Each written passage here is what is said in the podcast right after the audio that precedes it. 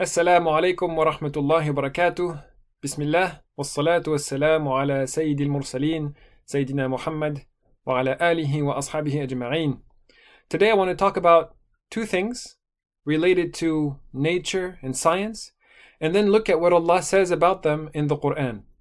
So the first of those two things is I don't know if you've ever tried planting a seed or planting a pit from a fruit to hopefully get the fruit tree to grow. Or maybe you've tried that with uh, mint or things that you can grow that grow small, so you can have that on your patio or in your garden, right? I tried it with a grapefruit. So I took the seeds out of the grapefruit, stuck them in the dirt, and then waited, right? One of them grew. So I want you to picture, you know, that day that the dirt has just been flat dirt, and then one day I go and I find that there's a tiny stem coming out, a tiny little stem of the tree that's going to grow.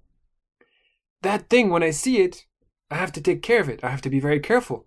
I have to make sure that nothing gets to it. I don't. I have to make sure it's not too cold like it is today, so that it doesn't die. That little stem, that tiny tree that's about to grow, it's all green. It's all soft. I have to be very careful. It's very fragile. Subhanallah. So you have to protect it right? Now, the seed of the grapefruit that I had to put in the dirt, that one is very hard. That one, I mean, I could shuffle the dirt or do whatever, nothing's going to happen to the seed. It's amazing to see how this very hard seed split open by this tiny, weak, fragile little stem that's all soft. How did that pierce a hole through the huge, you know, the thick uh, seed. And if you've tried that with a, a peach, the, the you know, it's a big pit. It's really hard. You can't even open the pit of a peach, right? Yet, whenever the peach grows, that very hard pit splits open by the strength of a weak, soft piece of grass or stem that comes out of the pit or out of the seed. This is an amazing process. It's an amazing process, and on top of that, who among us can look at trees and recognize that, let's say, for example, this is an apple tree, this is a pear tree, this is an orange tree. Just these three basic fruits. Maybe a banana tree you might be able to recognize. But between an orange tree, a pear tree, and, a, and an apple tree, I can't. Most of us, we can't recognize the trees. They all look the same. Same thing between a banana tree and a coconut tree and a date palm tree. They all look the same. But the fruits have a completely different taste. And the fruits look completely different. Compare uh, a date to a banana. The tree looks very similar. They're both palm trees. But yet, the, the fruits coming from it are very different and they taste completely different. SubhanAllah. Same thing with the apples and the orange and the pears. Same thing with the peaches. Same thing with everything that grows. You look at the forest, you look at the woods, and you can't tell which tree is a fruit tree until the season comes and you see the fruits coming down from the tree. Subhanallah. So now let's take a look at this. This is in Surah Al-An'am. Surah Al-An'am is a big surah. It's a very special surah. It was revealed in one piece. It's a big surah that was all revealed in one piece. And Allah says right here, Inna Allah faliqul habbi wan nawa. Allah is the one who splits open al the day break, the break of dawn. So Allah is the one who breaks open, splits open al hab nawa, the seed and the pit. Subhanallah. So we look at it as this tiny, weak stem coming out of the ground that tiny weak stem was able to open up the, the pit, the seed, no, Allah says He's the one. He is the Faliq. He is the one who has brought His power so that something very hard, unbreakable, you can you can use a hammer, you still can't break a, a peach pit. Subhanallah. Allah is the one who brought His power with the softness of life. He opens up the pit. He opens up the seed. Subhanallah. This is what Allah says here in Surah Al-An'am. And then you go down the page to this big ayah over here that talks about the different things that we that grow. So in this ayah, Allah says He's the one who has sent down from the sky water. And from that water, He brings out all sorts of plant. Nabata kulli shay. Every, every sort of plant. And then he brings out, you know, and then Allah lists the different things that he brings out. He brings out the trees, he brings out the date palms, he brings out the olives and the pomegranates.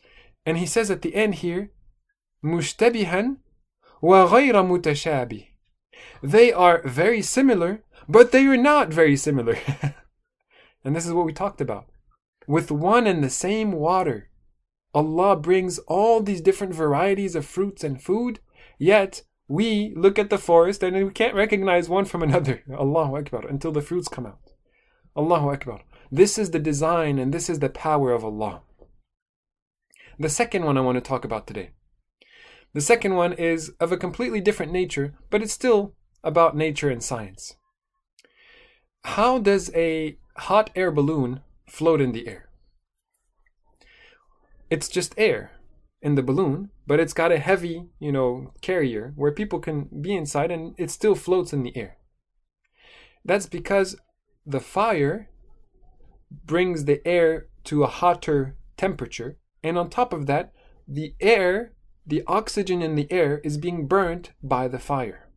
So the fire burns the heavier particles in the air, and on top of that, the air becomes hotter inside the balloon than outside.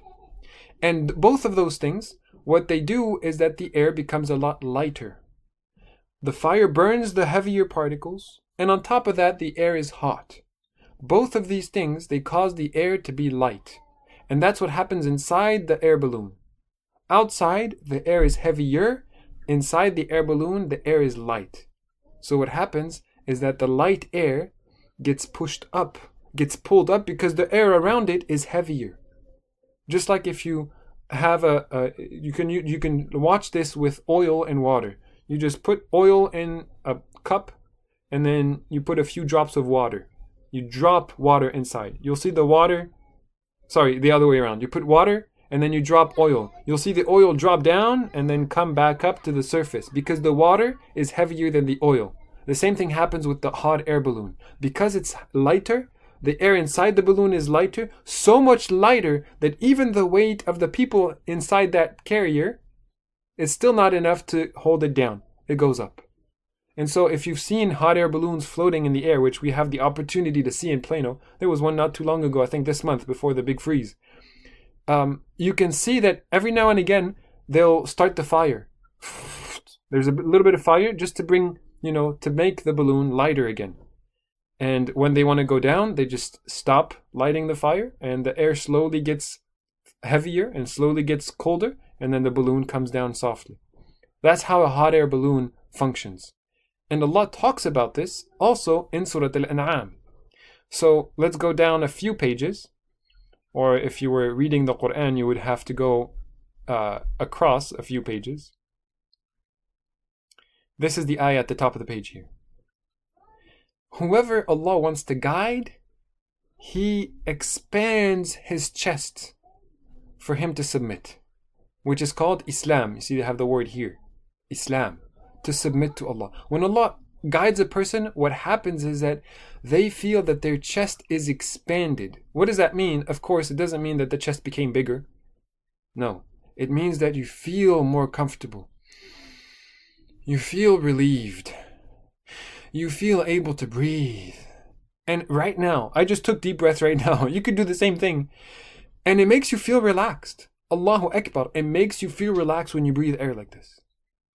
Now, you see where this is going. I'm talking about when you breathe air, it makes you feel relaxed. That Allah talks about the expansion of the chest. It doesn't mean any, any, you know, it's not bigger, but it makes you it gives you that feeling of relaxation so that then if allah has made the chest feel that way the, the person is ready to be guided follow the guidance and submit to allah's instructions which is the meaning of the word islam to submit to allah willingly so that you can achieve peace. You might have heard this before. Islam helps you achieve peace. Look at this now. Allah opens up the chest. What does that give you? It gives you relaxation. It makes you feel peaceful this is Allah describing what happens to a person who Allah guides. Then the flip side.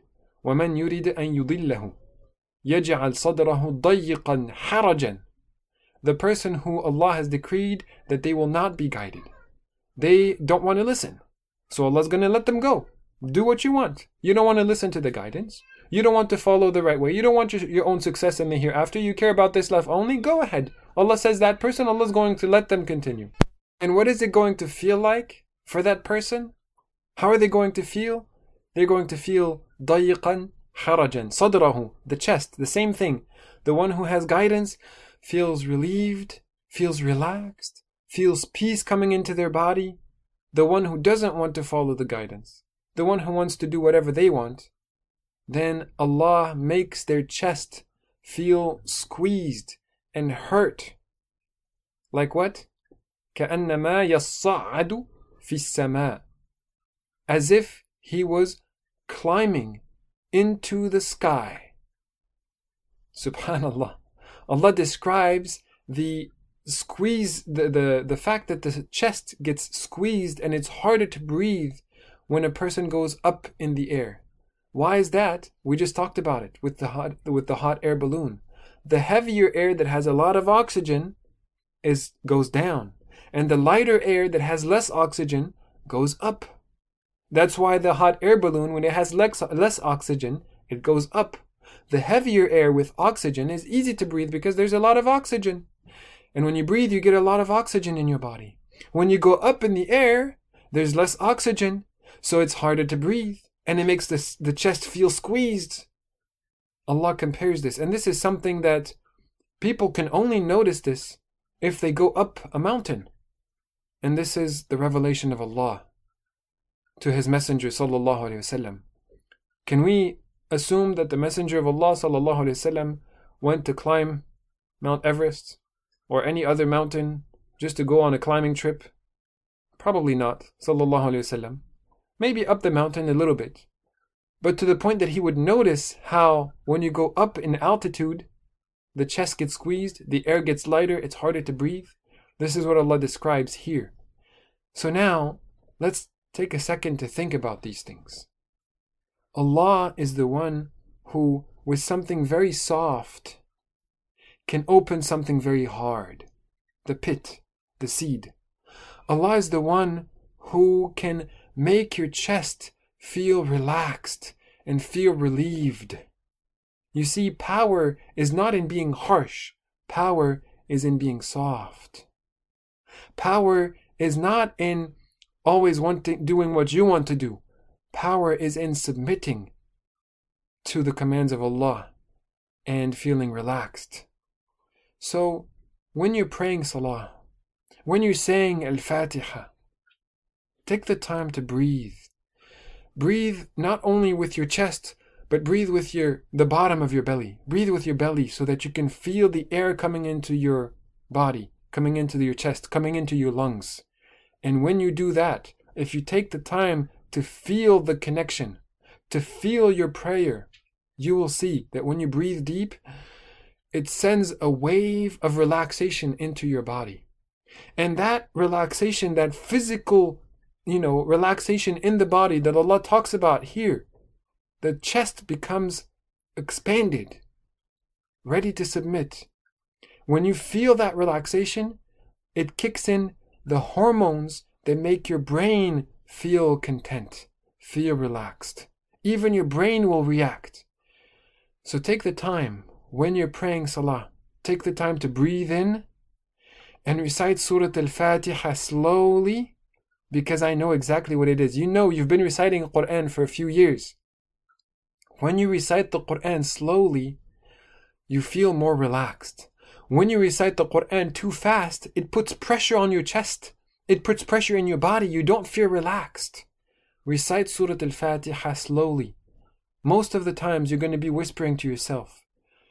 Take a deep breath and say Al Fatiha slowly so that your body can react, your, your body can connect.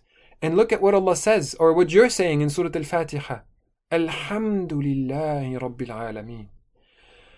When you do that, when you let your chest feel relaxed, and as a result, the hormones make your brain feel relaxed. And on top of that, you understand what you're saying, you're going to be feeling the love for Allah because you don't praise something except that you love it.